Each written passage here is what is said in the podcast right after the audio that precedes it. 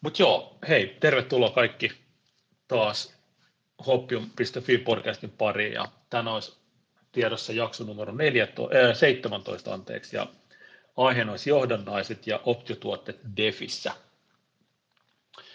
Ja, ja tämä ei ole millään lailla niin kuin mun, mun tota, vahvinta osaamista, eli tänään mennään ihan silleen, tota, mä lähinnä kysyn sieltä ja ihmettelen ja mulla on tässä Investopedia auki ja tota, opiskelen samalla aiheesta lisää. Tämä on äärimmäisen mielenkiintoinen, tämä on. Ja tota, varmasti on Defille, jos niin, Defin, Defin näkökulmasta tämä on aika, aika tota, iso mahis ja mielenkiintoinen niin kuin, öö, mitä mä sanoisin, media tai tyyli, niin, niin tota, mutta joo, pitäisikö vaan ihan aloitella, eli mitä tar- oikeastaan, niin, mitä on, tai niin, mistä me nyt puhutaan, niin on johdannusmarkkinat, optiot, futuurit ynnä muut, niin onko nämä kaikki yhtään sama asia? Tota, joo, se varmaan se avain on siinä sanassa niin kuin johdannaiset. Et tota, nämä on alun perin, alun perin miksi tämmöisiä ihmehäkkyröitä ja niin kuin rahoitusteknologisia tuotteita on alun perin kehitetty, niin tota, ää, ihan alun perin se on lähtenyt liikkeelle niin kuin futuureista. Et en, en ihan tarkkaan niin kuin johdannaishistoriaa tiedä, mutta tiedän, että ää, aikoinaan niin yksi, yksi haaste, mikä oli esimerkiksi niin kuin maanviljelijöillä, oli se, että, että kun sä tota, viljelet jotain tiettyä niin kuin viljaa tai, tai tota, tuotetta, niin sähän, et siinä vaiheessa, kun sä saat sen sadon, niin sähän et yhtään tiedä, että mikä sen niin kuin viljan hinta tulee olemaan silloin, että siihen saattaa mennä niin puolikin vuotta eteenpäin, mutta sulla on kuitenkin tietyt kustannukset, ne sulle koituu sen niin kuin viljan kasvattamisesta ja niittämisestä ja näin, ne kustannukset tulee niin tässä päivässä niin tämän päivän kustannuksilla, niin tämä aiheutti aika ison niin riskin viljelijöille, niin tähän kehitettiin sitten tämmöiset niin kuin viljafutuurit, ja se futuuri tarkoittaa tässä tapauksessa sitä vähän niin kuin tulevaisuuteen viittaava, että joku sitoutuu ostamaan sulta sen viljasadon niin kuin hintaan X, niin se on käytännössä niin kuin futuurisopimus. Eli se on niin kuin johdannainen tässä yhteydessä tarkoittaa sitä, että se, sen johdannaistuotteen hinta on johdettu jostain toisesta, tässä tapauksessa niin kuin viljan hinnasta. Ja nämä on käytännössä niin kuin kaikki johdannaistuotteet, futuurit ja optiot ja swapit ja kaikki muut viritykset, niin ne on, ne on kaikki niin kuin, kaikkien alla on joku tietty assetti tai, tai tota rahoitusinstrumentti, mihin ne pohjautuu. Niin tota, siitä tulee se sana johdannaiset, eli ne johdetaan sieltä. Mutta ihan alun perin lähtenyt tosiaan vaan siitä, että, että halutaan vähän niin kuin sitoutua johonkin tiettyyn hintaan, jotta pystyy suunnittelemaan omaa liiketoimintaa niin kuin paremmin. Niin. Joo, ja eikö nämä, tota, nyt kun me puhutaan maanviljelijöistä, niin eikö nämä itse ihan ensimmäiset tämän tyyppiset hommat oli ihan jo antiikin Roomassa? Eikö se sieltä no, kyllä, lähtenyt? Kyllä, Joo. kyllä. Et, et tehdään vaan sopimus siitä, että tulevana syksynä tota, suostun ostamaan sinulta tuon viljan hintaan X, niin se on käytännössä futuurisopimus. Kyllä. Niin kuin tästä äkkiä tulevana niin. johdannaista niin sanana, niin mieleen joku Wall Street ja tämän tyyppinen suhmurointi, Kyllä, mutta se on tosiaan se on, se on isompi tai pidempiaikainen tota, tai jo niin kuin historiassa käytetty menetelmä. Niin. Mutta siinä on joka tapauksessa, niin siinä on riippumatta siitä, että mikä se johdannaistuote on, niin siinä on aina niin kuin kaksi osapuolta siinä transaktiossa tai kaupassa. Että on joku henkilö, ketä haluaa suojautua, niin kuin tässä tapauksessa se viljelijä, niin se haluaa jollain tapaa suojata sen tulevan liikevaihdon, ja sitten se toinen osapuoli voisi sanoa, että se on vähän niin kuin spekuloija. Et jos, jos mä esimerkiksi sitoudun ostaa sen viljaerän ensi syksynä niin kuin tiettyyn hintaan, niin kyllähän mun täytyy niin kuin olettaa, että se, se todellinen hinta tulee olemaan korkeammalla, koska muutenhan mä teen tappio siinä. Niin siinä on tavallaan henkilö, henkilö, ketä haluaa suojautua, niin se käytännössä siirtää sitä riskiä sille, ketä haluaa spekuloida. Että se spekuloija ottaa vähän isomman riskin siinä kaupassa, mutta hakee isompaa tuottoa, ja sitten se, ketä suojautuu, niin se maksaa siitä hyvästä, että se saa vähän niin kuin varmuuden itselleen. Niin riippumatta nyt, mistä puhutaan tavallaan optioista, optioista, futuureista ja muista virityksistä, niin tämä on se perusperiaate sieltä taustalla. Joo, just näin. Niin tota, no, mitä, tähän, niin kuin, mitä tätä niin kuin käytetään nyt tällä niin kuin normimaailmassa? Niin? No perinteisessä rahoitusmaailmassa niin ähm, siis johdannaistuotteiden markkina on aivan käsittämättömän iso. Mm. Et tota, siitä, on, siitä on siis paljon arvioita ja sitä on vaikea, vaikea mitata, kun se on vähän semmoista, niin kuin, se on vähän semmoista niin kuin mielikuvitusrahaa tietyssä mielessä, mutta joidenkin arvioiden mukaan se on, ö, tota, että kun usein puhutaan niin kuin englanniksi tri, triljoonista, mikä on suomeksi biljoona, eli tuhat biljoonaa niin kuin suomen kielessä on yksi triljoona, niin sen johdannaismarkkinan koko arvioidaan, että se on noin yli, yli niin kuin triljoonan, eli mitä se on nyt englannin kielessä sitten, trillion, quadrillion, eli tuhat, tuhat biljoonaa, eli miljoona miljardia. Eli monta nollaa tässä nyt kaikki, on kaikki joo, mutta mut siis se on, se on huomattavasti isompi, jos no, joukkovelkakirjamarkkinat on jotain niin kuin sadan biljoonan huitteella suurin piirtein, että se on noin 10 kertaa iso, 5-10 kertaa isompi markkina. Ja miten niillä pelataan, niin, niin, niin siinä, siinä on sellainen sana kuin, niin kuin financial engineering, eli kaikki nämä niin kuin erityyppiset hedge-rahastot ja tota, kvantit, mitkä tekee tämmöistä niin kuin matemaattista sijoittamista ja algotreidät ja muut, niin nehän on rakennellut näitä virityksiä niin kuin ristiin ja keskenään ja sikin sokin ja aika iso osa niin kuin näistä virityksistä osaltaan aiheutti sen 2008 niin kuin ison tota, kuplan puhkeamisen. Ei, ei, ei täysin, mutta siis siellä oli seassa tämän tyyppisiä johdannaistuotteita, mutta tota, niitä siis käytetään, käytetään niin kuin, pitkälti niitä tietysti käytetään niin kuin spekulointiin, eli sillä pystytään spekuloimaan tiettyjä hintoja tai niin kuin tiettyjen rahoitusinstrumenttien arvoa. voidaan sortata, longata tiettyjä tuotteita. niillä pystyy rakentamaan tämmöisiä synteettisiä tuotteita jostain tietystä, että et vaikka sä et omista jotain tiettyä no vaikka öljyosaketta, niin sä voit rakentaa synteettisen öljyn hintaa träkkäävän johdannaistuotteen, että sen johdannaistuotteen arvo perustuu siihen varsinaiseen öljyn hintaan, mutta sä et kuitenkaan omista sitä öljyä. Et siellä on tehty kaikkia tämän tyyppisiä virityksiä. Joo, mä... Nehän on kaikki tavallaan, niin kuin, tavallaan niin kuin mielikuvitusrahaa, että jos joku jonain päivänä haluaisi, että tämä oli ihan kiva leikki, että nyt mä haluan sen rahan pois sieltä johdannaismarkkinoilta, niin maailmassa ei ole, niin kuin, jos laitetaan kaikki maailman rahat yhteen, niin maailmassa ei ole niin paljon rahaa, että pystyttäisiin niin maksamaan ne. Niin. Kyllä. Eli tämmöinen tosi, tosielämän krypto, kryptomarkkina. Kyllä, kyllä. tota, ja, joo, mutta eikö, ja tätä kutsutaan sitten optioksi, eikö näin?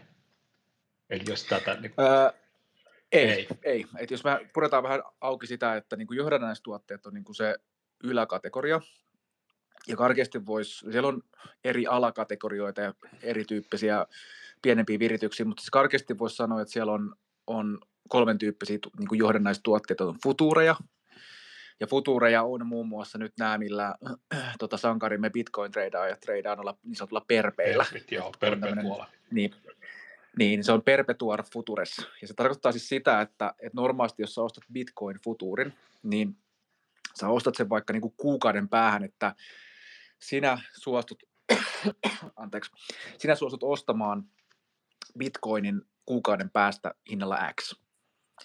Niin se, se käytännössä niin kuin sitoo sut siihen kauppaan. Ja se perpetual futuri on vaan semmoinen, että, että se, se on niin kuin jatkuvasti voimassa oleva, että sun ei tarvitse kuukauden päästä tavallaan niin kuin uudistaa sitä. Mutta se on, se on periaatteessa niin kuin yksi, yksi osa-alue noista tota, johdannaistuotteista. Futuri on, niin kuin, se, on, se on sidottu sopimus, että sä sitoudut tekemään se kaupan niin kuin tiettyyn hintaan. No sitten toinen kategoria on sitten optiot, ja avataan niitä tässä jaksossa vähän enemmän, että mitä optiot on ja mitä Devissä pystyy optioilla tekemään, koska sitten taas futur, futureilla on vähemmän käyttöä, niin kuin, no on, on niitä Devissäkin, mutta sitä käytetään enemmän niin kuin treidaamiseen. Mm.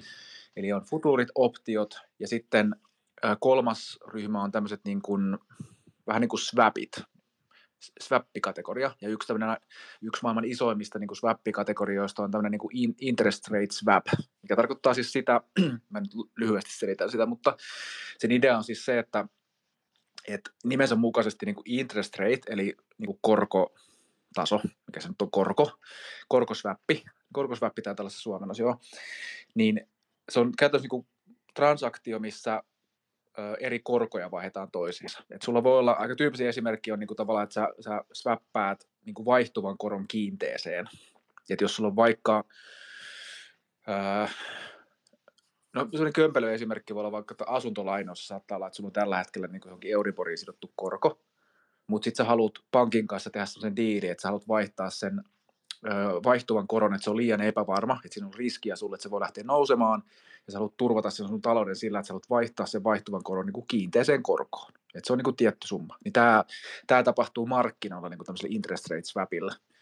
Ja tämä on tosi iso markkina sen takia, että tämä mahdollistaa niin kuin riskin, riskin vaihtamisen niin kuin eri osapuolten välillä. Että pankit esimerkiksi niin kuin käyttää näitä interest rate swappeja siihen, että ne niin kuin suojautuu näitä korkomuutoksia vastaan.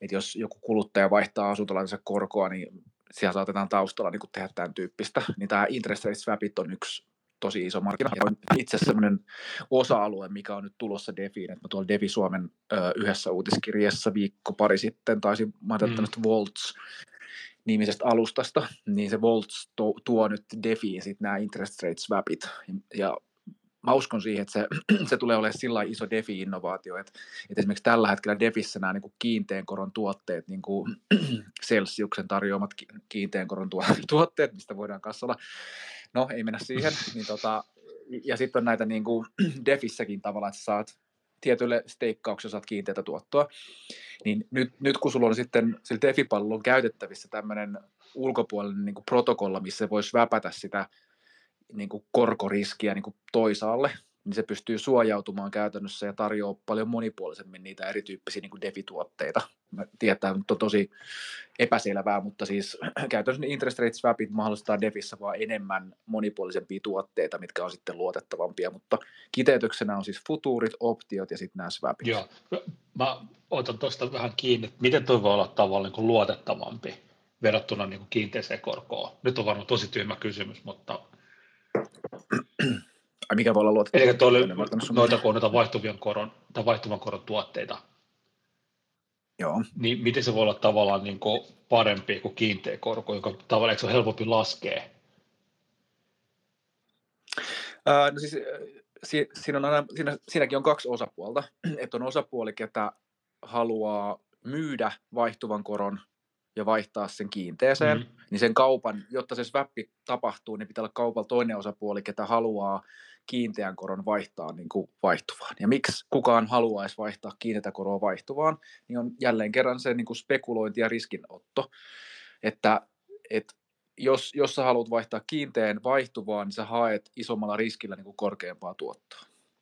Ja sehän näkyy esimerkiksi vaikka av jos katsotte, niin se usein se vaihtuva korko saattaa olla huomattavasti matalampi kuin se kiinteä niin kuin korkona. Joo. Et, et jos, sä haluat, jos sä haluat turvata itsesi, että av otetulle lainalle maksat kiinteätä korkoa, niin se on paljon korkeampi. Niin silloin sä voit tavallaan spekuloida sitä vaihtuvaa korkoa, että okei, no mä en maksa, ennen, mä en maksa korkeampaa korkoa sit kiinteästä, vaan mä otan sen pienemmän, mä hyväksyn sen riski, että se saattaa niin kuin vaihdella. Just näin. Mä en tiedä, joo, joo, joo, joo, just, joo, joo, mutta... sä vastasit siis erittäin hyvin. Joo, kyllä. Mutta no, no, no on niin kategorioina niin kaikista näitä isompia, että ne on, ne on valtavia niin kuin markkinoita. Siellä on ihan älyttömästi kaikkia tuotteita, ne on ma- maailman likvidimmät markkinat, että, että varmasti niin kuin löytyy aina joku osapuoli, ketä haluaa niin kuin sun kanssa käydä kauppa niin kuin perinteisellä puolella. Joo, mä tällä ihan maallikkona mietin vaan, että, että tavallaan miten näistä pidetään niin kuin kirjaa kaikista näistä riippuvuuksista, että mikä on mikäkin, että mutta tuli tämä Big Shortti mieleen, että tämä leffa, että sitten tavallaan ei, enää ei tiedetä, että mitä ollaan oikeastaan ostamassa, kun se on, se on paketoitu jo niin kuin kolmanteen kertaan. No se paketointi on, se paketointi on tavallaan vähän eri asia. Että nämä, nämä itse kolme kategoriaa, niin kuin futurit, optiot ja swapit, ne on tuotteena suhteellisen yksinkertaisia. Että sä niin kuin swappaat. Joo. Sulla on joku niin kuin kontrakti. Mutta sitten kun sä alat niin kuin yhdistelemään näitä ja ehkä sitten niin kuin yhdistellä niitä itse assetteja, mitkä on siellä niin kuin taustalla ja paketoimaan niitä toiseen assettiin, niin, niin tota, se on se, mihin se niin kuin riski alkaa kasautua. Kyllä. Ja 2008han sitä ei niin kuin, näitä tota, öö, collateral debt obligationeita, kun siellä oli tavallaan yhdistetty huonoja lainoja hyviin lainoihin ja sitten laskettu sille joku tietty pisteytys ja näin, niin kukaan ei enää tiennyt, niin kuin, mitä ne sisältää. Ja ne on, ne on niin kuin, vähän sama kuin mitä DeFissä tapahtuu siinä, että niin kuin räpätään, ensin sä laitat johonkin likviditeettipuuliin, saat sieltä LP-tokenin, sitten sä räppäät se LP-tokenin johonkin kolmanneksi tokeniksi, sitten sä laitat sen kolmannen tokenin johonkin lainapalveluun, saat sieltä neljännen tokenin, niin sitten siinä alkaa tulla nämä niin kuin money menee päällekkäin sillä että, että siitä alkaa tulla monimutkainen häkkyrä, mutta siis Devin hyvä puoli on tietysti se, että se on kaikki niin kuin julkista. Kuka tahansa voi nä- nähdä tavallaan, että miten se häkkyrä on rakennettu. Joo, kyllä. Mutta itsessään nämä tuotteet ei ole siis se, tavallaan sitä, ne on, ne on suhteellisen yksinkertaisia. Joo. tota, joo, semmoinen haaste taas Defin ja lohkoketjujen, lohkoketjujen näkökulmasta niin kun, öö, on se, että näiden kaupan käynnissä niin on, niin kuin transaktiot on ihan älyttömästi, että se kaupankäynti on niin kuin tosi tosi nopeata ja tota, se, se data, niin kuin tavallaan, että jos se, jos se johdannaisdata perustuu siihen tiettyyn, sanotaan vaikka öljyssä, että sulla on öljyjohdannais ja se perustuu siihen öljyn hintaan, niin silloin sen öljyn hin, hintafiidin, minkä pohjana siinä tavallaan sitä kauppaa käydään, sehän pitää olla älyttömän luotettava. Mm. jos siinä on vähänkään heiluntaa, että se öljyn hinta tulee vaikka vähän jäljessä tai näin, niin sitähän joku automaattinen botti alkaa saman tien hyödyntää sitä. Niin lohkoketjujen, lohkoketjujen näkökulmasta niin on aika helppo päätellä sitä, mitä ongelmia se aiheuttaa. Että jos pannaan optiotuotteita tai futureita vaikka Ethereumin pääketjuun, niin, tota, mm. niin se, se tota, että sieltä jokainen transaktio maksaa niin sen useamman kympin, niin sehän on saman tien niin kuin poissuljettu.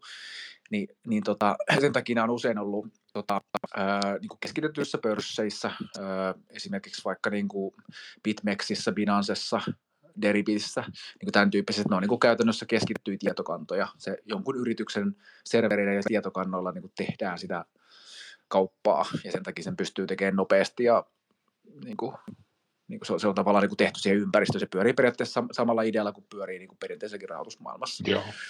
Ja, ja nyt sitten niin kuin Solanan tyyppisten lohkoketjujen ja sitten näitä Ethereumin Layer 2 kautta, kun transaktio kustannukset pienenee, kaasumaksut pienenee, ketju nopeutuu, niin aletaan niin kuin pääsee jo sille tasolle, että pystytään näitä tuotteita niin kuin rakentaa sinne. Just näin.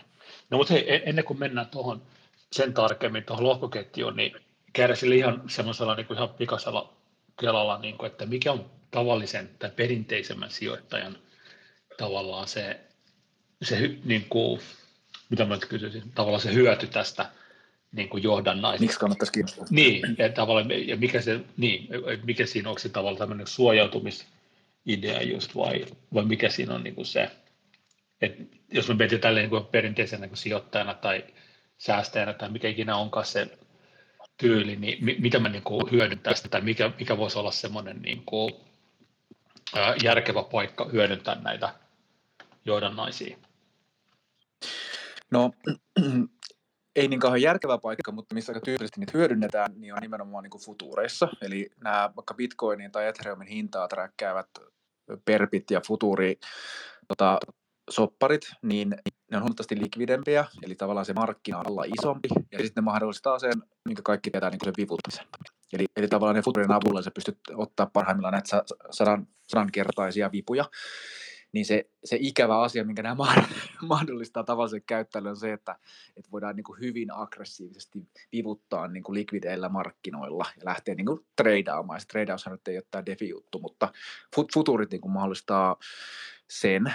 Ja optiot mahdollistaa sitten, no siinä on oikeastaan niin kuin kaksi, kaksi kategoriaa, minkä mä jo kuvasinkin. Että toinen on suojautuminen, että kohta voidaan käydä läpi vähän, miten, miten niitä käytetään, mutta on ta- tavallaan suojautua niin kuin tiettyä hinnan tippumista vastaan. Että sanotaan, että jos omistaa vaikka 10 eteriä ja niin kuin pelkää, että markkinat jatkaa tippumistaan ja ei halua myydä niitä etereitä, niin op- optioilla voi tavallaan niin kuin hakea lisätuottoja siihen laskevaan markkinaan tai suojautusta vastaan näin, niin voi kohtaa vaan vähän, miten se tapahtuu, mutta mä ostan niin sen suojauksen.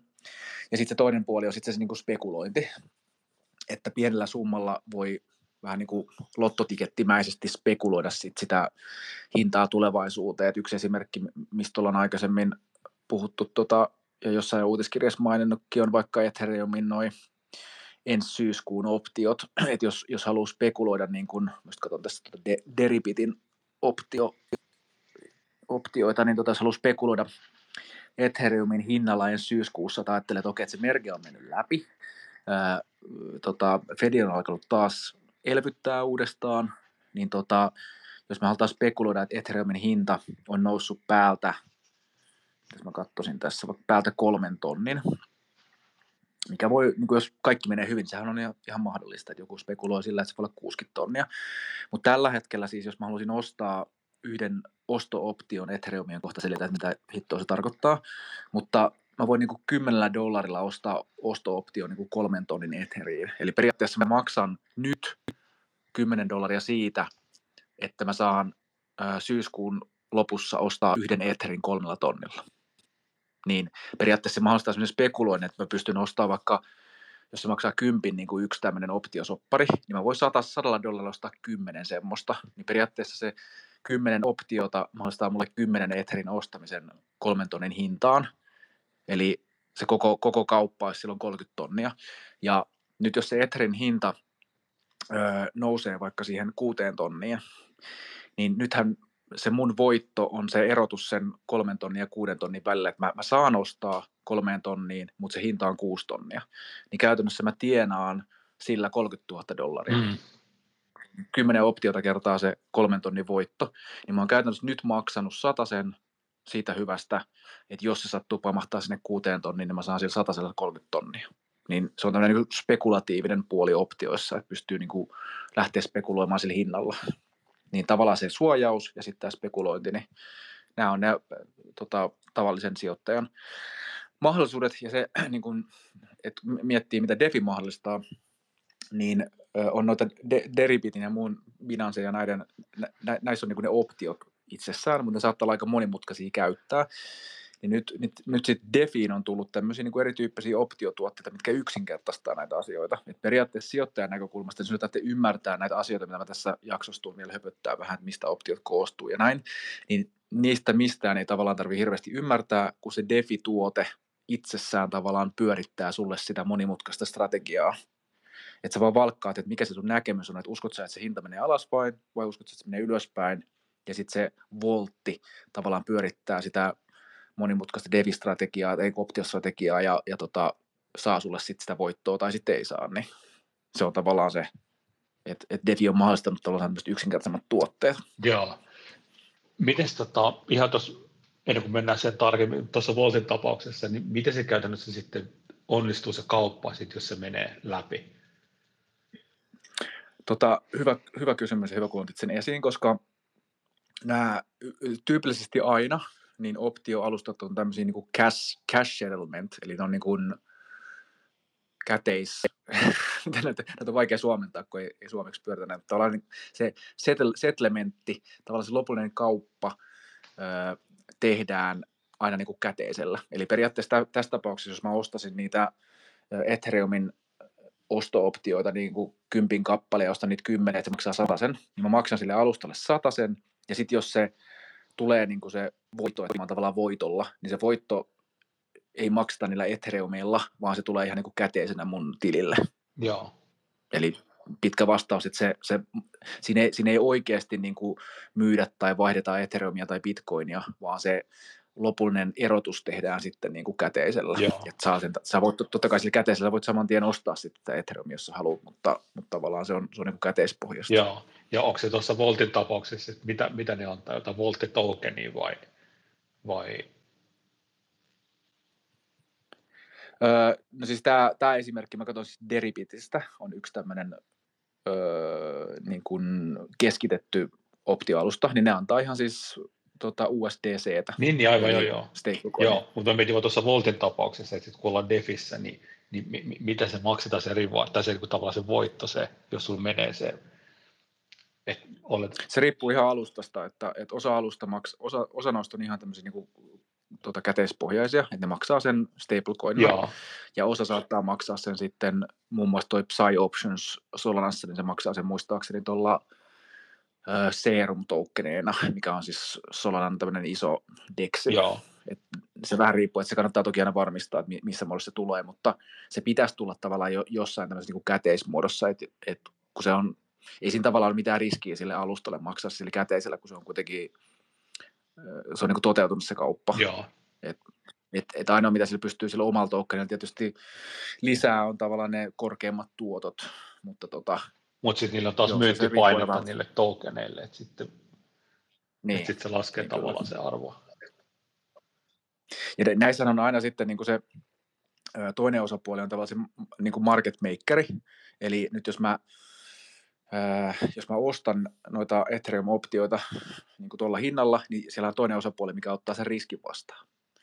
Niin, niin siinä on tavallaan se riski, että niin kuin mä oon oikeassa ja mä voitan ja mä tienaankin 30 tonnia sieltä, jonkunhan pitää maksaa se. Niin siellä on aina vastapuoli, niin sitten sit tavallaan market maker, ketä on siellä vastapuolella, joko se alusta, tai sitten se on Devin tapauksessa, se voi olla toinen sijoittaja, ketä on vaan niin kuin päättänyt, kun mä ostan niitä osto-optioita, niin se on päättänyt myydä niitä, niin tota, ja käydään kohta läpi, mitä se tarkoittaa, mutta jos siellä on joku toinen osapuoli niin myymässä niitä, niin silloin tavallaan se toimii sen 30 000 dollarin maksajana, että se tulee tavallaan sen taskusta. Just näin, joo. No mitäs, itse asiassa oli hyvä tota, hyvä esimerkki tai tuommoinen niin case-esimerkki, toi Ethereumi, jos me pysytään siinä, niin, niin tota, ja mietitään, että lähdetään sitä kautta vähän avaamaan, tota, miten kannattaa esimerkiksi, mitä, mitä strategioita siihen olisi. Jos me nyt tiedetään, että merki on tulossa syyskuussa, voidaan olettaa, että se hinta nousee ehkä todennäköisesti.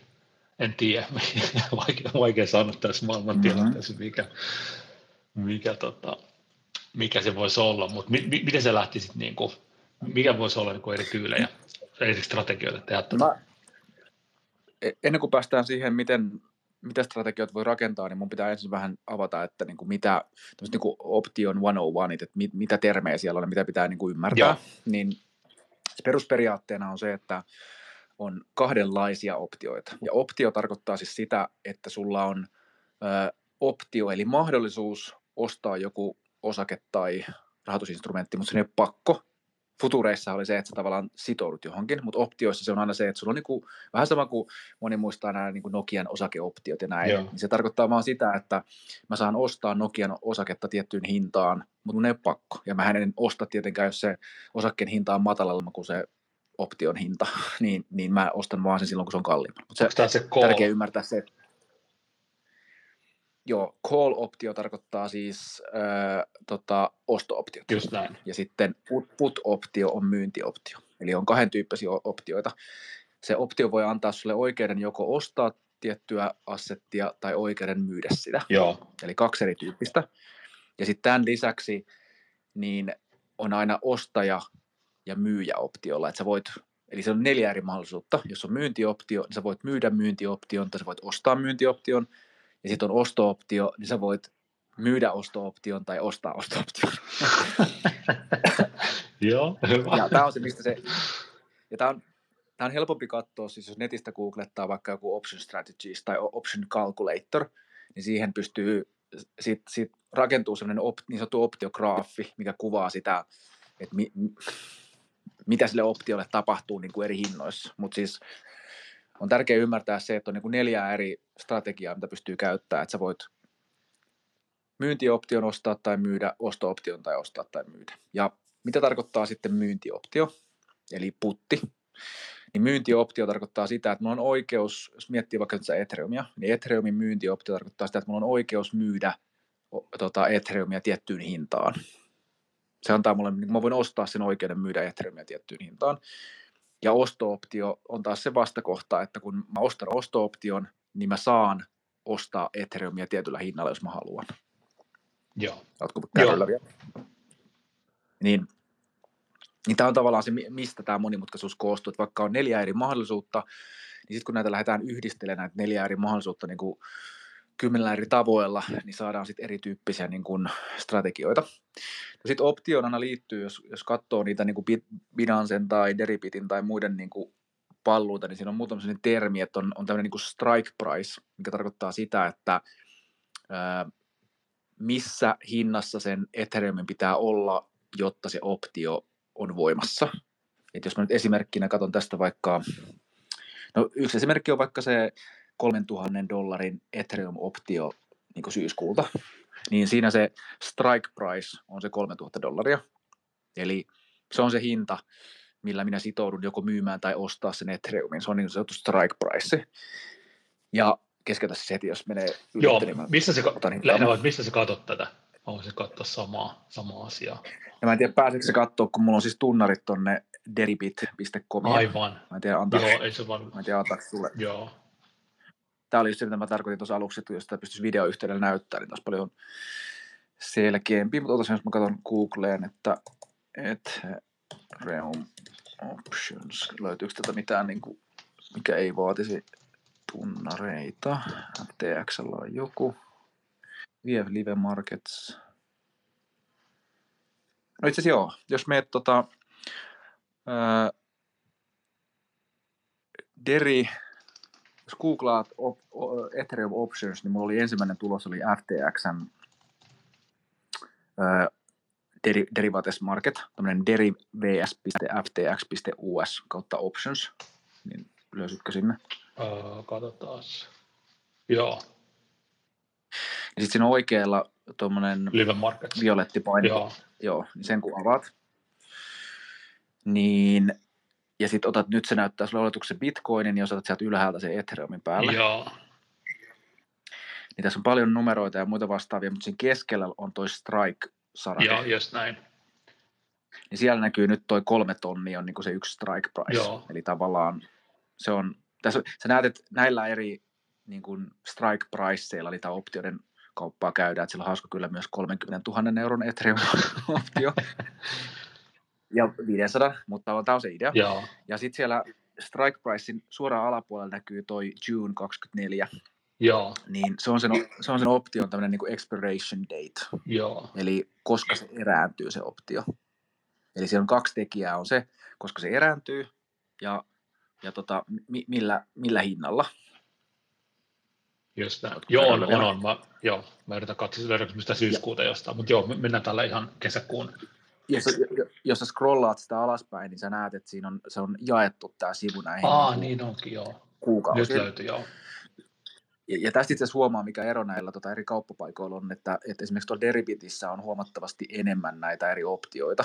Et, et jos katsoo vaikka syyskuun markkinaa, niin FTXssä näitä on kolme tonnia, neljä tonnia, sitten se hyppää kuuteen tonniin. Mutta jos mä katson samaa markkinaa Deribitissä, niin mulla on kolme tonnia, 3200, 3400, 3500, 3600, se nousee 200 välein ja se menee 50 000 euroa asti. Niin tämä on just se, mikä tarkoittaa niin kuin, sitä likviditeettiä tavallaan siellä, että ö, et jos haluaa treenaa näillä niin kuin, tä- tämmöisellä näkymällä näillä optioilla, että jos haluaa opettaa tätä, niin kannattaa käyttää joko BitMEXia, mikä taitaa olla niin kuin tällä hetkellä maailman isoin öö, krypto-optioalusta, tai sitten Deribittiä. Et siellä, siellä alkaa olla niin kuin enemmän vaihtoehtoja, koska heti kun katsoo tätä FTX, mä en tiedä mikä Binanceissa on tilanne, mutta sulla niin kuin valikoima alkaa heti vähenee näistä strike priceista. Joo, Ja sitten ajallisesti nyt kun sä katsot tuonne eteenpäin, sä näet, että ne menee niinku kuukauden välein, mutta usein optiot toimii aina sillä että ää, niinku, muutama päivä eteenpäin niin on niinku päiväkohtaisia optioita. Että sä voit, Deribitissä on esimerkiksi sillä, että mä pystyn nostaa, ää, nyt on 22. päivä, niin mulla näkyy optioita huomiselle 23. 24. ja sitten se hyppää viikko-optioihin. Sitten on ensimmäinen heinäkuuta 8. päivä 29. Että sitten se menee niinku viikon välein joo, ja elokuusta eteenpäin se hyppää niin kuukausioptioihin. Että tavallaan se idea on se, että ää, mitä lähemmäs tullaan tätä päivää, niin sen tiheemmin optioita on niin treidattavissa. joo, Mutta kaksi tärkeää asiaa, strike price, mikä pitää valita, että et, et, haluatko suojautua tiettyä hintaa vastaan tai haluatko spekuloida sitä, ja sitten on se, että kuinka kauas sä haluat niin spekuloida tai suojautua. Sitten on se expiration date. just näin. niin tota, näillä kahdella muuttujalla, ja sitten kun sä yhdistät tähän vielä sen, että sä voit joko ostaa tai myydä niitä, niin päästään sitten tähän niin kuin, niin kuin monimutkaisuuteen. Mutta tämä on niin kuin geneerisesti niin kuin se idea. Ja opti, optioista usein puhutaan sillä, että jos, on, jos mietitään nyt sitä syyskuun lopun ö, kolmen tonnin optiota, niin otas mä otan se FTX-sivun tähän näkyviin, niin katsotaan sama. Niin jos sä scrollat alaspäin, siellä on se September 30, Joo, siinä on kolmen tonnin strike price oleva optio, niin Öö, siinä vasemmalla puolella on osto-optiot, Joo, eli callsit. kyllä.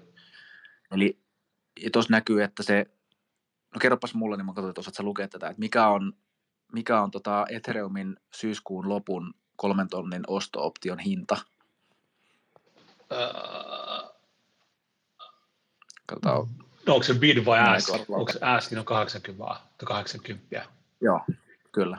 Että ask on tavallaan se, mitä pyydetään siitä, ja bidi on se, mihin hintaan sitä voidaan niin kuin ostaa, että jos sä haluaisit myydä sen. Joo. Eli periaatteessa FTX sä voisit ostaa 80 dollarilla tuon kolmen tonnin strike pricein option, että jos sä ostat tuosta nyt klikkaisit sitä 80 ja heittäisit sinne 80 dollaria, niin sitten sulla olisi niinku yksi Ethereum-optio ostettu, että jos Ethereumin hinta nousee syyskuuhun, me, tuohon syyskuun 30 päivään mennessä vaikka neljään tonniin, niin paljon sä tienaat silloin?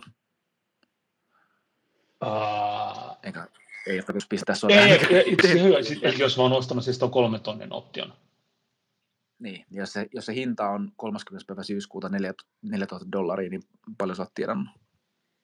Tai ootko tiedannut mitään? Jos sä ostanut tuon myyn, ö, osto-option. Uh, äärimmäisen hyvä. Sulla on, se- oikeus, Niin, mulla, sulla on oikeus ostaa Ethereum kolmella tonnilla, joo. mutta sen hinta on neljä tonnia. Niin tonni sitten on periaatteessa hyvää. Vai? Mutta mikä sitten tonnista pitää vähentää? Eli se osto voitosta. 80. Kyllä, just. Eli No mitä niin. se on sitten? Näin se toimii. Silloin, 20. Joo. Joo. Niin, sun, sun, sun, voitto on siinä tapauksessa 920. No mikä sun, mikä sun break-even pointti on? Eli mi, missä, missä hinnassa Ethereumin pitää olla, että sä et menetä rahaa? Hyvä kysymys. Uh, Eli jos sä sä oot maksanut 80 ja siitä on valmiiksi. sitten se pitää olla niin kuin... Oota hetki. Siis sitten se pitää olla 300, ei 3000 tota... eh, Ei kun niin, että se menee break Onko se 2000, mitä se on? Ah, fuck. ei, Ei. ei. Se pitää olla 3080. Ei kun niin, niin aivan, Eli... Se tulee siihen päälle. Joo, joo, just näin. Joo, joo. Niin, koska se oli sen päälle tavallaan, että sun, sun pitää, sen lisäksi, että sä pääset niin ylittää siitä strike priceista, niin sun pitää tavallaan kuolettaa se hinta. se ostohinta, juurikin optiosta. näin. 80. Niin. Joo, just näin. Eli se, että kun miettii sitä, että mihin haluaa spekuloida, niin pitää aina katsoa sitä option hintaa, että sen pitää tavallaan nousta sen option, tai sen Ethereumin pitää nousta tavallaan sen hinnan yläpuolelle vielä. Just näin, joo. Että se pitää tavallaan laskea siihen tuottoon se sijoitettu raha. Just Kyllä. Näin, joo. Ja ne, ne option calculatorit ja muut, niin ne näyttää sen sitten niinku graafina tavallaan, että et jos se hinta on vaikka 3020, niin sit saat tavallaan 60 dollaria tappiolla, ja se hinta on 3050, niin saat 30 dollaria tappiolla, näet, se nousee sellainen tiettyyn rajaan asti, ja sitten siitä lähtee niinku voitto. Mutta se on niinku käytännössä idea. Joo, Ja nä, nyt, nyt katsottiin siis tätä osto-optiota, että call-optiota. joo. No sitten siinä oikealla puolella on sarakkeet, missä on myyntioptio. Eli Ja sen idea on nyt se, delta. että Ei kun mikä, öö. Sun pitää vähän scrollaa sinne niin kuin oikealle päin. Se delta on vain yksi optio, tämmöinen mittari. Joo. Se ei välttämättä näy sulla kokonaan, mutta siinä on esimerkiksi ää- ääski on kolme tonnia. Tuossa, no on joo, joo, tonnin. mulla oli liian pieni toi, kyllä. Niin tämän, jos sä ostasit, tässä huono, tämä on huono li, epälikviditeettimarkkina, mutta tämä on vähän hassu esimerkki, mutta jos sä haluaisit ostaa niin kuin myyntioption, eli sulla on oikeus myydä Ethereumia kolmella tonnilla, sulla on oikeus myydä Ethereumia kolmella tonnilla, niin sun pitäisi maksaa nyt siitä kolme tonnia. Joo. Niin missä tapauksessa toi sun kolmen tonnin yksi optio olisi siis kannattava? Sulla on oikeus myydä Ethereumin kolmella tonnilla. Niin missä pitää Ethereumin hinnan olla, jotta se on sulle niin kuin järkevä No yli se kolme niin kuin markkinahinta? Ei, koska silloin sä menetät rahaa. Että jos sä saat Ei, myydä kun niin, se, niin, niin, sitten se pitäisi olla alle sen. Niin, niin totta kai nyt mennään toiseen Niin. suuntaan, kyllä, just Niin. näin. Tämä, tämä on se, näissä optioissa menee hyvin nopeasti, niin kuin mä, mäkin menen sekaisin, mutta siis näissä puttioptioissa, niin sä periaatteessa spekuloit, että se hinta niin kuin tippuu. Sitä usein käytetään tämmöisissä niin kuin tippuviin hintoihin, niin kuin karhumarkkinassa. Joo, Ja sitten tätä call, call opti, osto-optiota voi hyödyntää niin kuin usein spekuloidaan silleen, että et, et hinta nousee. Sitä voi tehdä kyllä molemmin päin, mutta tämä on tavallaan niin geneerisesti se idea, mutta tämä on vähän hassusti nyt, kun tämä FTXn markkina on niin ohut, niin otas mä katson huvikseen, mitä toi puttioptio on kolmelle tonnelle Deribitissä. Se on 1900, niin tässä hyvin näkee, mikä se ero, että minkä takia, että jos sä maksasit siitä kolme tonnia FTXssä, niin sä säästäisit siinä 1100 dollaria, Joo. että kun sä menet derivittiin. Niin, tämä on just se ongelma näissä, kun mä sanoin, että perinteisen rahoitusmarkkinoilla nämä on valtavat markkinat niin kuin likviditeetin puolesta, niin siellä on tavallaan tämmöinen spreadi näiden paikkojen välillä on niin kuin tosi tosi pieni, että siinä puhutaan ihan niin kuin marginaalisista eroista, mutta sitten tästä DeFin puolella tai kryptojen puolella niin nämä erot on aika hu- niin on, joo. huomattavan Kyllä. Mutta mikä järki on sitten tavallaan edes käyttää tätä FTXn? No en, en, en mä, osa, siellä saattaa olla, siis, siellä saattaa olla sellaisia niin arbitraasin mahdollisuuksia, että osa, en nyt ole käynyt kaikki näitä optioita läpi, mutta tavallaan se saattaa, että osa optioista onkin sitten vaikka edullisempia, ja toinen vaihtoehto olisi sitten, tota, no yksi sellainen, missä voisit käyttää tätä nyt, että, että jos ajattelet, että öö, se puttioptio oli tuolla FTX, niin kuin se oli tosi kallis, että sen 3000 dollaria. Joo. Eli se, se maksaa sulle 3000 dollaria, mutta mitä muuta sä voit tehdä kuin ostaa sen puttioptio. Mitä mä kuvasin tuossa aluksi. Siinä on kaksi osapuolta. Eli sit sitä voi tavallaan niin kuin... Se, että sä ostat jotain, niin mitä sä teet? Uh, oota, että nyt mäkin voin käydä. Sen, sen voi myydä. Sä voit, sä voit, sä voit myydä Just näin, niin. joo. Et sä voit, se sijaan, että sä ostat puttioption kolmella tonnilla, niin sä voit myydä sen. Mutta nyt se myyntihinta ei olekaan sitten toi ask, vaan se on siinä vasemmalla puolella oleva toi, paljon siinä on sun näkymässä. Toi bid. Joo. Niin se on tuhat. Niin, niin tässä näkyy mikä valtava ero siinä on. Et nyt jos sä haluaisit, jos sä kat, katsoisit tuossa niinku, silmät leiskoja, että jes, että heittää tuohan kolme tonnia maksaa niin kuin FTXssä ja Deribitissä oli vaan tonni 900, niin, niin tota, mäpä myyn tommosen, koska se on selvästi niin kuin kalliimpi. Mutta nyt kun sä yrität myydä sitä, niin sitten se onkin vaan tonnin. Ja sitten jos mä katson Deribitissä taas paljon maksaa myydä se, niin se on tonni 800. Aivan. Niin, tässä, niin, niin tällaiset voi yrittää kautta kaivaa arbitraasimahdollisuuksia, mutta en mä äkkiseltään tiedä, että FTX sitten taas tämä likviditeetti saattaa olla ihan ok, kun mennään niin kuin lähemmäs, että kun mennään, ei mennä noin kauas syksyyn, niin se voi olla järkevämpi. Mutta tota, pääsääntöisesti suosittelen kyllä, että kannattaa käyttää niin kuin noita isompia alustoja. Joo, Joo tässä, tässä se näkee kyllä, joo, ehdottomasti. Tänään pitää nimenomaan olla just tuommoinen likvidi. Joo, että onkin itse asiassa, nyt mä katselin tässä just tätä kesäkuun, niin täällä on paljon enemmän näitä Kyllä. Ja nyt, nyt semmoinen tärkeä pointti noihin optioihin liittyen. Mä yritän miettiä, miten mä kerron tämän jotenkin yksin, tosi yksinkertaisesti, mutta mm, siis keskimäärin, kun optiolla on aina myyjä ja ostaja, eli tavallaan se suojautuja ja spekuloija, niin keskimäärin optioiden ostajat tekee tappiota. Eli tavallaan ne, ketkä ostaa optioita, tavallaan ketkä spekuloi, niin pitkällä aikavälillä keskimäärin ne, ketkä myy optioita, ne on voitolla. Eli useimmin, siis optiot usein erääntyy niin, kuin niin sanotusti out of the money, mikä tarkoittaa sitä, että jos sä ostat vaikka sen kolmen tonnin myyntioption, niin keskimäärin ne erääntyy niin kuin tappiolla, että se ei koskaan pääse se hinta siihen. Että sä tavallaan teet sen tappion siitä 80 dollarin optiokaupasta, niin keskimäärin on turvallisempaa myydä optioita kuin ostaa niitä. Ja toinen tekijä, mikä siihen vaikuttaa, niin on tämmöinen, tota, optioihin liittyy tämmöinen ö, termi kuin ö, time decay, eli tavallaan ajallinen rappeuma.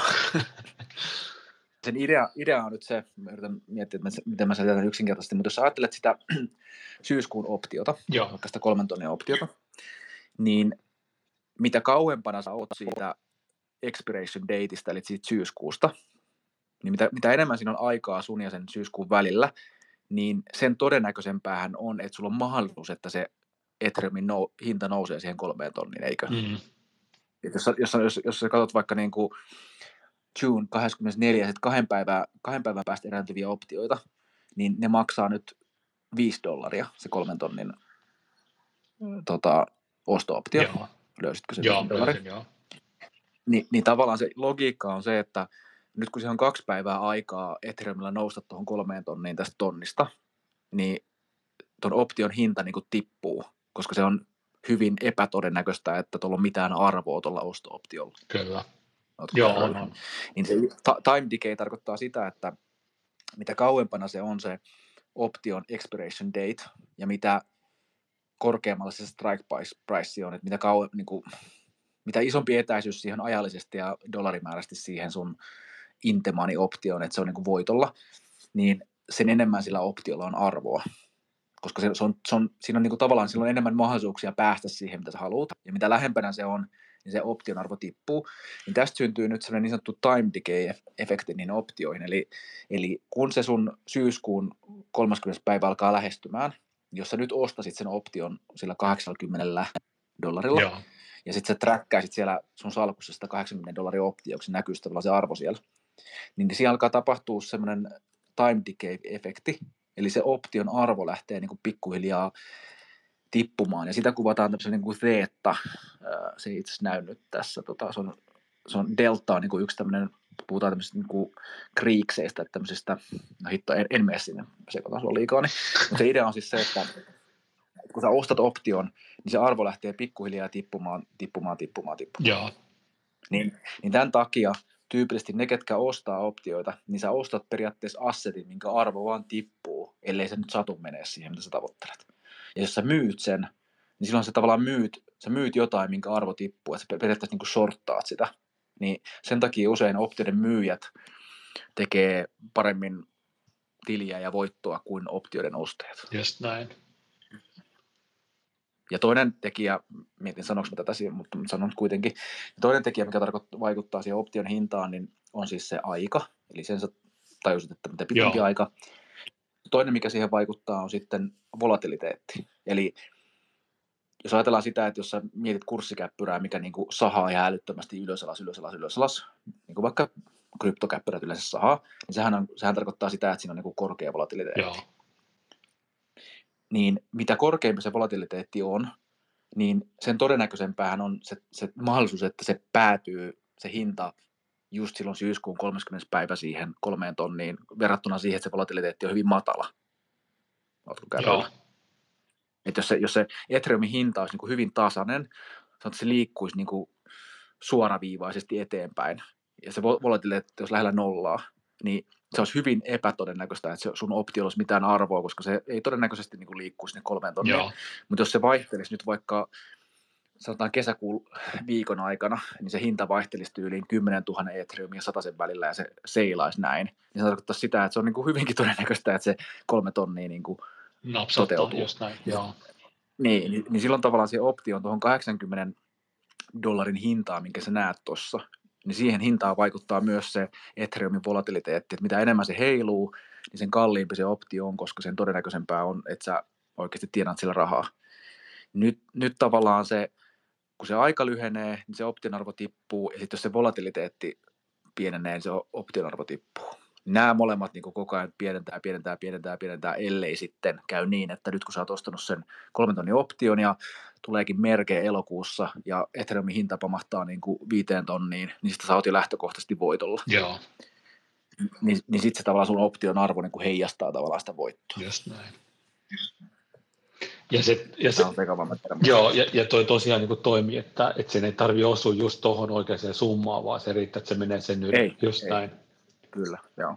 Se on vaan se optio ostaa se tuohon hintaan tai optio myydä se tuohon hintaan. Joo.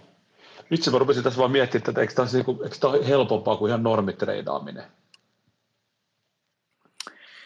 Eräällä tapaa, no. jos vaan spekuloi sen hinnan niin kuin, tommosia, niin, tämä on, tämä on hyvä, No, no, no, hyvä tota. On ja ei. että et mä, sitten sit, tota, no jos puhutaan vähän noista niin optiokriikseistä, että tavallaan näistä kreikkalaisista kirjaimista, mitä optioihin liitetään, niin, niin tota, nämä on siis semmoisia niin muuttujia, mitkä vaikuttaa siihen option hintaan. Et mä kerroin sulle äsken nyt kaksi niistä. Joo, Toinen oli tämä time decay ja toinen on sitten se niin kuin volatiliteetti, että kuinka paljon se vaihtelee.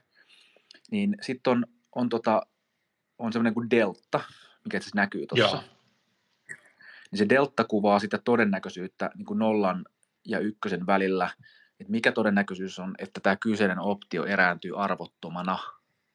Eli jos sä katsot nyt sitä syyskuun kolme tonnia, Se on niin siitä miinus. 19 prosentin todennäköisyys, että se erääntyy arvottomana. Eiku niin joo, tuolla Nyt jos puolella, joo, haluaisit- just näin, just näin, joo.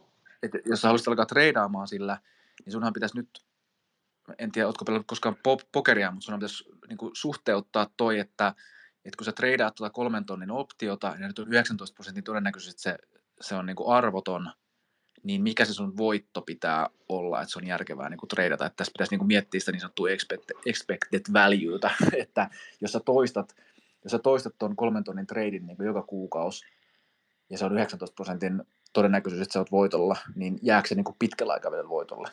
Niin, niin tähän optioihin sisältyy, tämä, tämä saattaa niin kuin ideana vaikuttaa tämmöisen niin kuin lot, lottotikettimäisiltä, että sä ostat niin kuin lottotiketin tiettyyn hintaan ja se joko toteutuu tai ei, Joo, niin se on, se on niin kuin väärä tapa treidaa optioita. Ja totta kai moni kuluttaja treidaa nyt sillä, Joo. mutta niin kuin, niin kuin mä sanoin, pääsääntöisesti, kun ne erääntyy arvottomana, niin tota, sillä tekee niin kuin pitkällä aikavälillä kuitenkin tappiota. just näin. Et, et, et mitä, mitä tehokkaammat markkinat, niin sen paremmin se option hinta itse asiassa oikeasti heijastaa sitä, mikä se todennäköisyys on sille, että sä teet sillä rahaa. Tarkoitan siis sitä, että, että sieltä, siellä aika vähän on niin kuin hyvin likvideillä markkinoilla tämmöisiä arbitraasitilaisuuksia, että sä nyt sunnuntai sijoittajana löytäisitkin yhden option sieltä, että hei, tämähän on halpa ja sä ostat sen ja jes, kauppa. Se, on, se on ihan puhdas niin kuin tuuri, millä sä voit tehdä sitten kauppaa, mutta jos sä haluat tehdä oikeasti niin kuin, niin kuin treidata päivätyöksessä optioita, niin sitten siinä täytyy alkaa hyödyntää näitä optiostrategioita ja niiden myymistä ja kaikkea tätä. Et se, on, se on eri asia kuin se, että sä spekuloit nyt Ethereumin merkillä ja ostat tiettyä optiota. Niin, niin aivan, just näin, joo. Ihan hyvä tuli tässä. tässä Mutta tällä, tällä- voi niinku suojautua sitten tietyllä tavalla, että sanotaan nyt, mietin, mitä mä kävisin noista optiostrategioista, mutta yksi semmoinen aika niin kuin, suosittu optiostrategia, siis nä- näitä, niitä strategioita on vaikka kuinka, onko se nyt 20-30 eri strategiaa, mutta siis, että sä voit yhdistää niin kuin myynti, myynti- ja osto-optioita, ja sitten sä voit myydä toista ja ostaa toista, ja niin kuin näin, että sieltä tulee valtava määrä niin kuin eri monimutkaisia tämmöisiä strategioita. Ja sen option hyvä puoli on se, että, että on, jos googlettaa vaikka optio strategies, niin sä löydät sieltä semmoisen strategian vaikka, mi- missä sä tienaat rahaa silloin, kun Ethereumin hinta pysyy vaikka tietyn alueen sisällä. Ja sitten siellä on strategioita, millä sä tienaat rahaa, jos Ethereumin hinta pysyy tietyn alueen ulkopuolella. Et sillä, sillä ei ole väliä, että meneekö Ethereumin hinta alle sen vai yli sen, kunhan se ei pysy sen ihan alueen sisällä.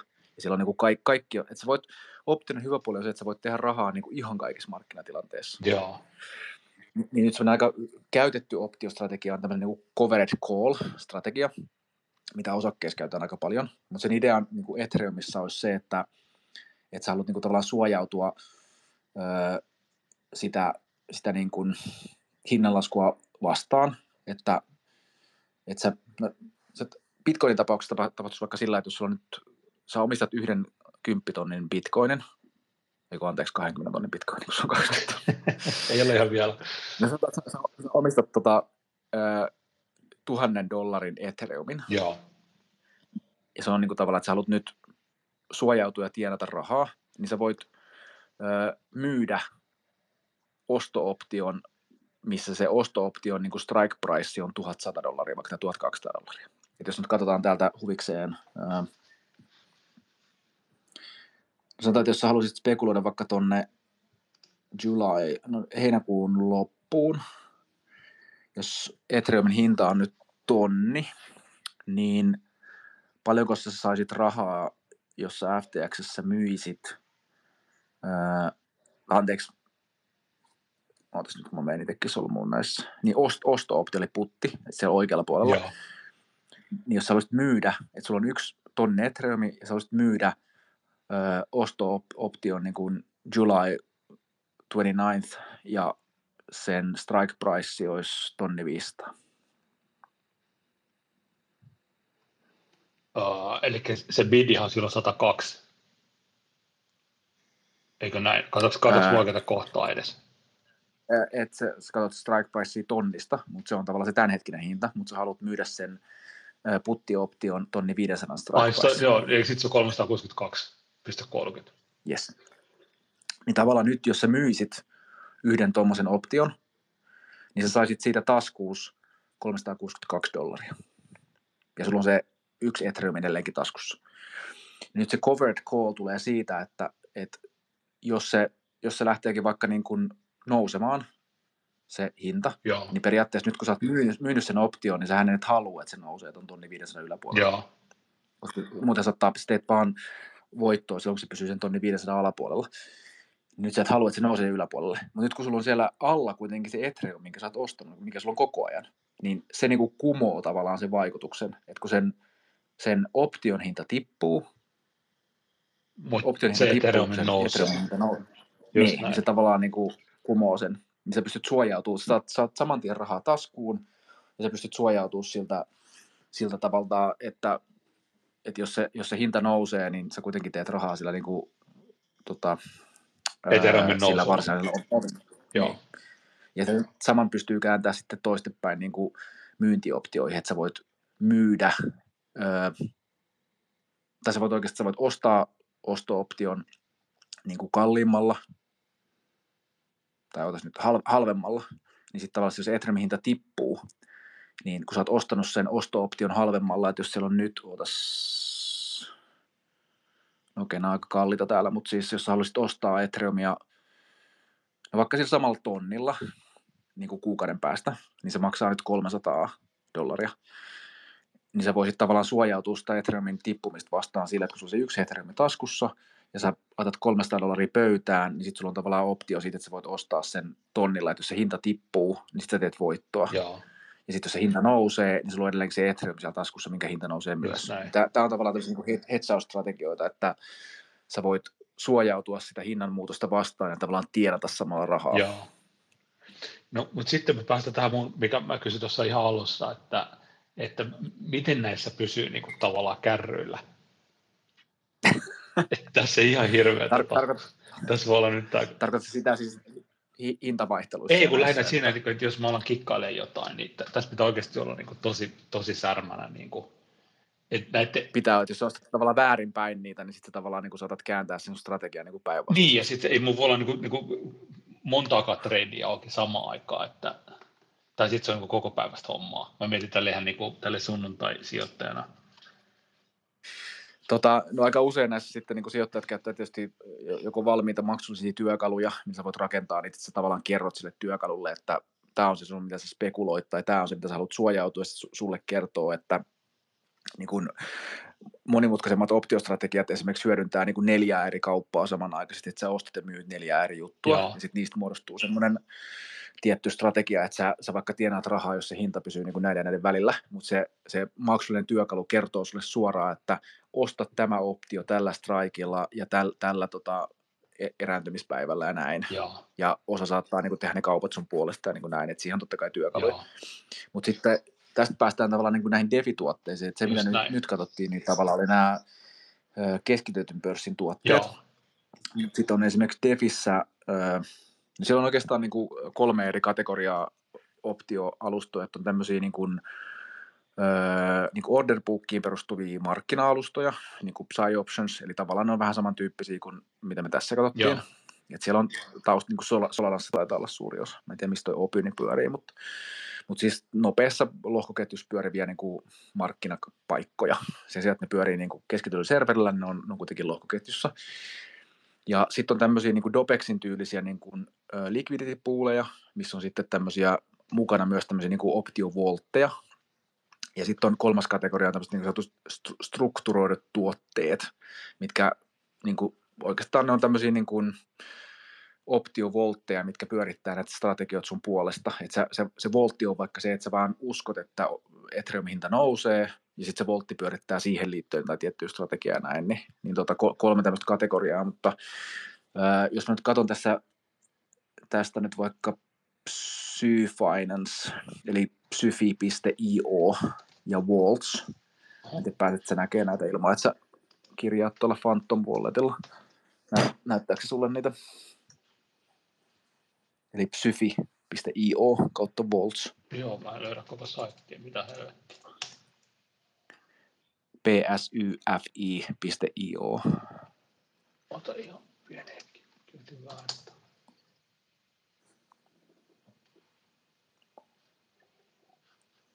Ei se ollut se domaini vielä. Psyfi, eli Psy- PS. Niin joo, mistä io. Joo.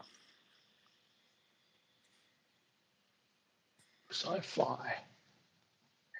Mä en, mä en ole ihan varma, että kun mä oon yhdistänyt lompakkona sinne, että se näyttää mulle nämä voltit, mutta Joo, mulle itse asiassa No ei ole varmaan. Solana, Solana yhtä sopivaa mitään. okei. Okay. No sit se oikein toimii. Joo.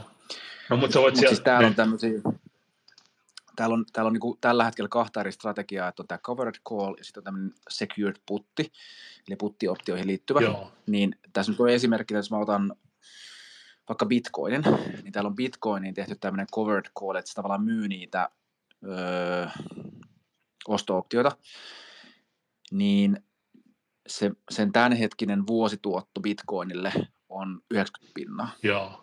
Ja itse asiassa nyt mä pääsen tähän, Ja siitä- tähän pääsin ilman kirjautumistakin. Okei, okay. niin jos otat siitä siinä keskellä sivu on se Bitcoinin covered call-strategia, Joo. klikkaa se auki. Joo, joo, mulla on tää tässä. Ja sitten ja sit siinä keskimmäisellä tabilla on se risk-kohta. Joo, Niin nyt sä näet siinä keskellä ton optiograafin, mistä mä puhuin. joo, Ja tämä ku- kuvaa nyt sitä, toi 25 500 tarkoittaa siis bitcoinin hintaa, että sä tienaat ton tuoton niin kauan, kun se bitcoinin hinta pysyy ton 25 tonnin alapuolella. Ja nyt se riski, mikä näissä on tavallaan, kun sä myyt tämmöistä myyntioptiota, niin se riski näkyy sitten, että jos se lähtee nousee se hinta tuonne 25 tonnin yläpuolelle, niin se profitti lähtee tippuu aika voimakkaasti. just näin. Mutta tämä, tämä periaatteessa niin ostaa ja myy niitä jatkuvasti, tämä voltti sun puolesta, että sun ei tarvitse tavallaan yhtään itse seuraa sitä. Ja aina pitää, pitää seuraa tietysti bitcoinin hinta, että jos se on nyt 20 tonnia, niin toi on semmoinen 25 pinnan nousu. Ja sitten tässä on esimerkiksi näitä alustossa on erityyppisiä juttuja, mutta tässä esimerkiksi tässä Psyfissä on tämmöinen, että jos sä lukitset tämän voltin pidemmäksi aikaa, niin sä saat isommat tuotot ja näin, mutta optiossa en, en sitä suosittele. Et, et. Joo, Mutta tässä niinku on vaan, että sä saat aika korkeita tuottoja tämmöisillä optiostrategioilla, kun sitä vaan niinku aktiivisesti hoitaa ja manageroi sitä positiota. Et se, mikä niinku kryptoissa on tietysti vaarallista, on se volatiliteetti, että kun se saattaa niinku osakkeissa niinku ei tulisi kuuloonkaan se, että osakkeen hinta nousee 25 pinnaa, niinku sillä, että sä et pysty siihen reagoimaan, mutta bi- Bitcoinissa se on vain yksi maanantai muiden niin, kun se just näin, joo. 25 pinnaa, niin, niin sun, tavallaan pitää vaan sulkea tämä positio sitten ennen sitä. Ja siis vastaavan tyyppisiä alustoja on muitakin, Dopexissakin on ihan samanlaisia, niitä toimii Arbitrumissa, niin on sekä niin kuin, niin kuin karhu, karhustrategioita, että sä voit tavallaan spekuloida sille, että hinta tippuu, ja sitten siinä on optiovoltti, mikä pyörittää sitä sun puolesta, tai sitten on niin kuin, tota, härkästrategia, että sä spekuloit, että hinta lähtee nousee. Mutta se, semmoinen, niin kuin, jos tässä niin kuin lopetellaan jossain kohtaa, niin semmoinen, mikä Devistä puuttuu näistä optioista, niin sieltä puuttuu vähänkään monimutkaisemmat. Että tässä on niin kuin kaksi eri strategiaa, mitä sä näet tuossa Psyfissä. Joo, Niin yksi semmoinen, mitä mä oon itse joskus aikoinaan optiossa pyörittänyt, tämmöiset niin spreadit. Ja spreadit-strategia tarkoittaa sitä, että jos sulla on vielä se FTX siellä auki, niin ää, jos katsot sen syyskuun, oota, syyskuun 30. päivän ne opti- Ethereum-optiot, joo, onko se sulla auki? Niin spre, sp- spread-strategian idea on se, että, että sä tota, ö, myyt kalliimpaa optiota ja ostat halvempaa. Ja tässä niin kuin samalla tuolla expiration dateilla. Tämä on vähän kömpelö esimerkki, kun tässä on näitä strike priceja niin vähän, mutta se idea on siis se, että, että tota, ö, no ei se oikein onnistu tässä, kun tämä, tässä on likviditeetti. Mutta okei, okay, mä joudun, joudun vähän kärjistää, että mä saan se esimerkiksi sulla aikaisemmin, mutta ei se oikeasti toimisi tälle. Niin sä voit, ö, sä voit ostaa, sä voit ostaa ton kuuden tonnin osto-option, mikä maksaa tällä hetkellä 60 dollaria, joo, eli kuuden tonnin strike voit ostaa sen 60 ja sitten sä voit myydä tuon kahden tonnin osto-option, mikä on 105 dollaria.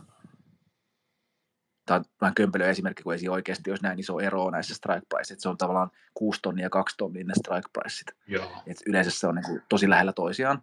Ja se spread-strategia perustuu siis siihen, että, että normaalisti nämä ero, näitä hintojen ero olisi huomattavasti pienempi, mutta niin kuin sä tajut sen idean tässä, että sä, sä tota, myyt halvemman, ei kun myyt kalliimman, että on 105 dollaria, ja sitten sä ostat ton 60, ja se idea on se, että se tavallaan suojaa sua niin kuin toiseen suuntaan. Just näin. Ja silloin sä tienaat sen e- erotuksen tuosta välistä. Joo. Niin tämä, mä tarkoitan vain esimerkkinä sitä, että niin kuin esimerkiksi noissa DeFi optiostrategioissa, niin tällä hetkellä ei ole mitään automaattista tuotetta, mikä, tai mä en ainakaan törmännyt semmoiseen, että se tavallaan pyörittäisi tätä sun puolesta, koska tämä on aika tyypillinen, millä optioissa tehdään rahaa noissa spreadeilla. Just näin. Joo, tämä on tosi mielenkiintoinen. Joo, nyt, joo. Mutta suosittelen siis, jos, jos tätäkin nyt ö, kuuntelee semmoista, ketkä ei ole aikaisemmin optioita tota, käyttänyt tai kokeillut. Esim. minä. Niin, niin, niin tota, ö, siis, no jos puhutaan riskeistä, niin, niin vaikka mä sanoin, sanoin silloin sitä, että option ostajat usein tota, tekee niin kuin tappioita ja option myyjät tekee niin kuin voittoa, niin se, sen option myyminen on huomattavasti riska, riskaarimpaa. Että jos haluat testata noita, niin testaa sitten niin kuin ostamalla, koska mikä se sun riski on siinä, kun sä ostat sen option, niin mikä on sun iso riski? Uh, siis se, mitä sä laitat sen rahan sisään, siis toi mikä nyt on toi. Kyllä, niin. kyllä. Että jos sä ostat ton 80 dollarin osto-option Ethereumin kolmelta tonnilla, että sä spekuloit, että sen hinta on päälle sen, niin pahimmillaan se, mitä sä menetät, on se 80. On se kah- niin, että jos se jää vaikka 3000 tai 2900 ja sua harmittaa ja sikana, mutta se on se 80, jos sun menetys. Mm-hmm. Mutta sitten jos sä oot tavallaan myynyt sen, niin siinä myynnissä sulla on huomattavasti isompi riski, että sitten jos se vaikka nousee tota, kuuteen tonniin, niin sitten sun pitää yhdestä optiosta tavallaan antaa rahaa se kolme tonnia. Et siinä on isompi riski. Mm-hmm. Mutta tota, let's be careful out there. Joo, joo, ja niin kuin, niin kuin sanottu, niin tämä on tämmöistä ihan niin, kuin, niin sanottu viihdekäyttö, että ei ole mitään sijoitusneuvontaa eikä muuta siihen rinnastettavaa noissa, noissa sitten koodia. Että. Optioiden, optioiden myynnissä on sitten se niin sanottu funding rate, että periaatteessa jos sä haluat myydä jonkun option, niin sunhan pitää laittaa sinne vakuudeksi rahaa, koska sähän tavallaan myyt jotain, mitä sulla ei ole. Mm. jos sä myyt, myyt ton kolmen tonnin tota option, niin tota, sulla pitää olla vakuutta sit siellä alustassa. Eli tavallaan sit sun pitää joka tapauksessa laittaa sinne todennäköisesti dollaripohjainen tai ethereum pohjainen vakuus taustalle, että sä oot joka tapauksessa joudut sitoa siihen rahaan, niin vaikka se on pitkällä aikavälillä, niin ne myyntistrategiat on tuottosampia, niin siinä on, siinä on riskiä kuitenkin enemmän, niin, niin tota, se on helpompi lähteä liikkeelle sille, että ostaa noita. Niin. Kyllä. Ja kannattaa kokeilla niitä op, op, optiokalkulaattoreita tai niitä laskimia, millä pystyy sitten vähän kokeilemaan sitä, että mitä jos Ethereumin hinta nousee tähän, niin mitä se vaikuttaa tähän ja näin, niin niillä pystyy leikkiä sitten. Joo, onko sinulla siihen jotain hyvää, hyvää tota, saittia tai jotain resursseja? Nyt en tajunnut etsiä, etsiä valmiiksi, mutta jos googlettaa, niin sieltä löytyy valmiita Excel-pohjia ja löytyy todennäköisesti verkkosaitteet. Osa on maksullisia, Joo. ei kannata niitä maksullisia ottaa alkuun, mutta sieltä löytyy ilmaisiakin, millä pystyy testaamaan kokeilla. Aika usein ilmassa on sillä, että sä joissain pitää että sun pitää hakea joku osakkeen niin kuin tikkeri siihen, että sä et voi laittaa vaan siihen Ethereumin hintaa ja joissain pystyy itse syöttää sen. Just näin. näin. Ja sitten aika usein niin kun, noissa optioalustoissa, semmoista Deribitiskin taisi olla omia kalkulaattoreita, mitä pystyy hyödyntämään. Niin. Joo, erittäin hyvä. Tuota, tuota, mitäs, otetaanko tähän loppuun vielä joku, tota, me varmaan palataan tähän aiheeseen vielä varmaan useamminkin. Tämä on sen verran tota iso, iso pläjäys. Niin tuosta noista defi, defi niin kuin, onko sinulla muita suositteluja kuin tuota Psy-Financea? Tota, no se, missä niin niin aika, aika moni noista pyörii, niin kuin, aika moni noista pyörii niin kuin Solanassa, et sitten no Dopexi on Arbitrumin verkossa niin kuin Ethereum Layer 2 semmoinen missä mä oon itse ollut niin kuin likviditeetin tarjoajana. Joo. Et mä en ole itse käyttänyt sitä optioalustaa, että mä oon, käyttänyt, mä oon ollut tarjonnut likviditeettiä vain Dopex Ethereum parille, mutta siellä on, tota, otas nopeasti se auki tähän, niin, niin siellä on niitä option voltteja. Antaako se mulle tota... Ai, mun pitää nyt yhdistää mun lompakko. Siellä on tämmöinen single staking option vault.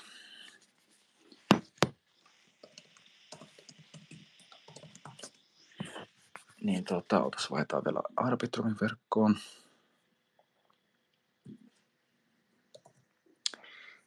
Niin täällä on no täällä on Ethereumille, Dopexin omalle tokenille, on niin kuin osto-optiota, eli callseja löytyy. Näissä on apyt on vähän matalampia kuin esimerkiksi tuolla Solanan puolella, mutta täällä on esimerkiksi, no ei näytä näköjään kaikista, nämä, nämä on niin sanottuja viikko-optioita, että, että tässä on niin kuin tavallaan viikon aina sitten raha niin kuin lukittu tonne ja sitten se niin kuin joko u- ottaa sen uudestaan tai sitten ottaa rahansa pois. Siellä jostain syystä näytä nyt noita äpyjä. Niin. Mutta toi on niin yksi. Ja sitten Ethereumin Layer 2 tuossa Optimismissa on sitten tota sellainen Lyra niminen optioalusta, niin se on myös sellainen, mitä mä oon joskus käyttänyt. Joo. Ja sitten on pre- Premia, mä en muista yhtään missä lohkoketjussa toimi Premia.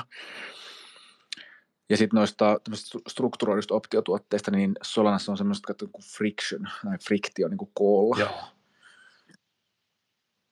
Niin, niin. Ja sitten tota, jos saa sillata tuota Defi Suomeen, niin Defi Suomen uutiskirjoissa mä nostan aina esiin noita, öö, noita eri optioalustoja aina kun tulee eteen tai joku, jotain uutta julkaistaan tai tulee uusia ominaisuuksia, niin tämä on, on aika nuori markkina vielä Defissä niin kuin ylipäätänsä nämä johdannaistuotteet, niin kuin näkyy noissa, nyt noissa luvuistakin, että, että siellä on sen verran vähän likviditeettiä, että ne heittelee aika paljonkin. Joo. Mitäs muuten tähän vielä loppuun tämmöinen, kun tuossa just kun sä sanoit tuossa, että ne on niin kuin monesti näissä keskitetyissä palveluissa, kun pitää olla niin nopeata ja että tavallaan se hinta mm. on tosi arka sille, niin kuin, että se pitää olla tosi niin kuin, reaaliaikaista, niin mit, miten se tavalla taklataan niin kuin tuossa, vaikka niin kuin tuolla Arbitrumin puolella, että onko se tavallaan, miten käyttää hintaa rakkelina? Niin kuin? No mä, mä itse asiassa tarkalleen tiedän, että siinä on ehkä siinä on enemmän se, se hinta, hintafiidi, niin kuin se volatiliteetti ja ne optioiden hinnat ja kaikki nämä, niin ne ei vaadi niin kuin siihen lohkoketjuun kirjoittamista, että se on enemmänkin sen lohkoketjun datan lukemista. Sitten se on enemmän se, että kun tehdään sitä kauppaa, sinne täytyy tehdä transaktioita, niin tota, että et se transaktio on niin kuin edullinen, niin se, se tapahtuu sitten Arbitrumin lohkoketjuun. Mutta mä en tarkalleen, en ole tutustunut siihen, että miten se siellä niin kuin taustalla on toteutettu, että mikä osa siinä on lohkoketjussa ja mikä ei. Ja Joo. Näin, mutta tota, siis periaatteessa niin kuin se idea taustalla on se, että, että joissain olisi voi olla sellainen market makeri taustalla, että joku iso valas, mikä toimii niin kuin sun vastaparina, että kun sä haluat ostaa tai myydä, ja joissain on sitten ö, niin kuin toinen sun tyyppinen sijoittaja, että et se, se on vähän niin kuin markkina, order book-tyyppinen markkinapaikka, että sä julkaiset sinne vaikka, että sinä haluat ostaa osto-option niin kuin tähän strike priceen ja tähän expiration dateen, ja sitten se sun bidi on tavallaan vähän niin kuin näkyvissä siellä, ja sitten jos joku ostaa sen, niin sitten sä saat rahat siitä tilille ja se toinen saa niin kuin se option itselleen. Just näin. Niin se tavallaan toimii vaan niin kuin tällainen mar- optioiden markkinapaikka. Just näin, joo, joo. Kyllä. Joo. No mutta hei, katsotaan, onko tuolla, tota, onko meillä, no Twitterissä itse asiassa ketään enää. onko meillä, tota... No niin, saatiin pajat, pajat Joo, mites tota, Defi Suomen puolella, onko täällä mitään? Ei ole sielläkään. Ei ole täälläkään, ei ole mitään kommenttejakaan. Joo, aihe on sellainen, että se, ei, tota, se on aika monimutkainen, ei välttämättä, välttämättä aukea kaikille. Mutta jos, jos tämän, niille, ketkä tätä kuuntelee nautteena ja jos herää kysymyksiä, niin tota, tulkaa ihmeessä tuonne Devi Suomen Telegram-kanavalle kysymään niitä, niin saatte vastauksia. Joo, tämä on kyllä mielenkiintoinen näkemys tähän taas niin kuin just tuon treidaamisen tavalla niin yksi, yksi ihan, niin kuin, ihan uusi ulottuvuus. Että tavallaan miten se niin kuin, ja nimenomaan tolleen, niin kuin, että siihen hintakehitykseen ja tähän näin, että se on niin, kuin niin semmoista mielenkiintoinen aihe kyllä. Niin, tota. Joo, että semmoinen aika tyypillinen karhumarkkinan editys siis kryptoihin, vaan yleisesti sijoituskarhumarkkinaan on se, että nämä tämän tyyppiset niin optioalustat ja muut nostaa heti suosiota. Aletaan niin enemmän puhua kaikissa blogeissa ja kaikissa niin optioista ja muusta. Joo. Kuvastamaan sitä, että kun ei enää sitä rahaa tussilla, että oot vaan jossain farmeissa tai tokeneissa kiinni, että up only. Niin, niin, niin tota sit, epätoisesti lähdetään niinku spekuloimaan miettimään sitä, että no miten pystyy tässä markkinatilanteessa tekemään rahaa, niin sen, sen takia aika moni päätyy sitten optioiden pariin. Joo. Kyllä vaan. Mutta hei, ei siinä mitään. Tosiaan defisuomi.fi, sieltä löytyy uutiskirja ja sitten defisuomi Telegrammi-kanavan ja auki kaikille aiheesta kiinnostuneille ja Spotifysta löytyy podcast ja muistakaa laittaa seurantaa, niin saatte aina ilmoituksen, kun uutta jaksoa pukkaa. Niin tota, Mä siis sanoa, että jos ei tässä muuten ole tuota hyvä viikonloppu, mutta nyt keskiviikkona vielä. niin totta. mutta tosiaan tänä on keskiviikko 22. päivä kesäkuuta, niin varmaan näillä toivotellaan vaan sitten hyvää juhannusta ja nähdään linjoilla. Joo, näin tehdään. Kiitos kaikille. Nähdään tällä taas. Mahtavaa. Kiitti sulle. Moro moi. moi.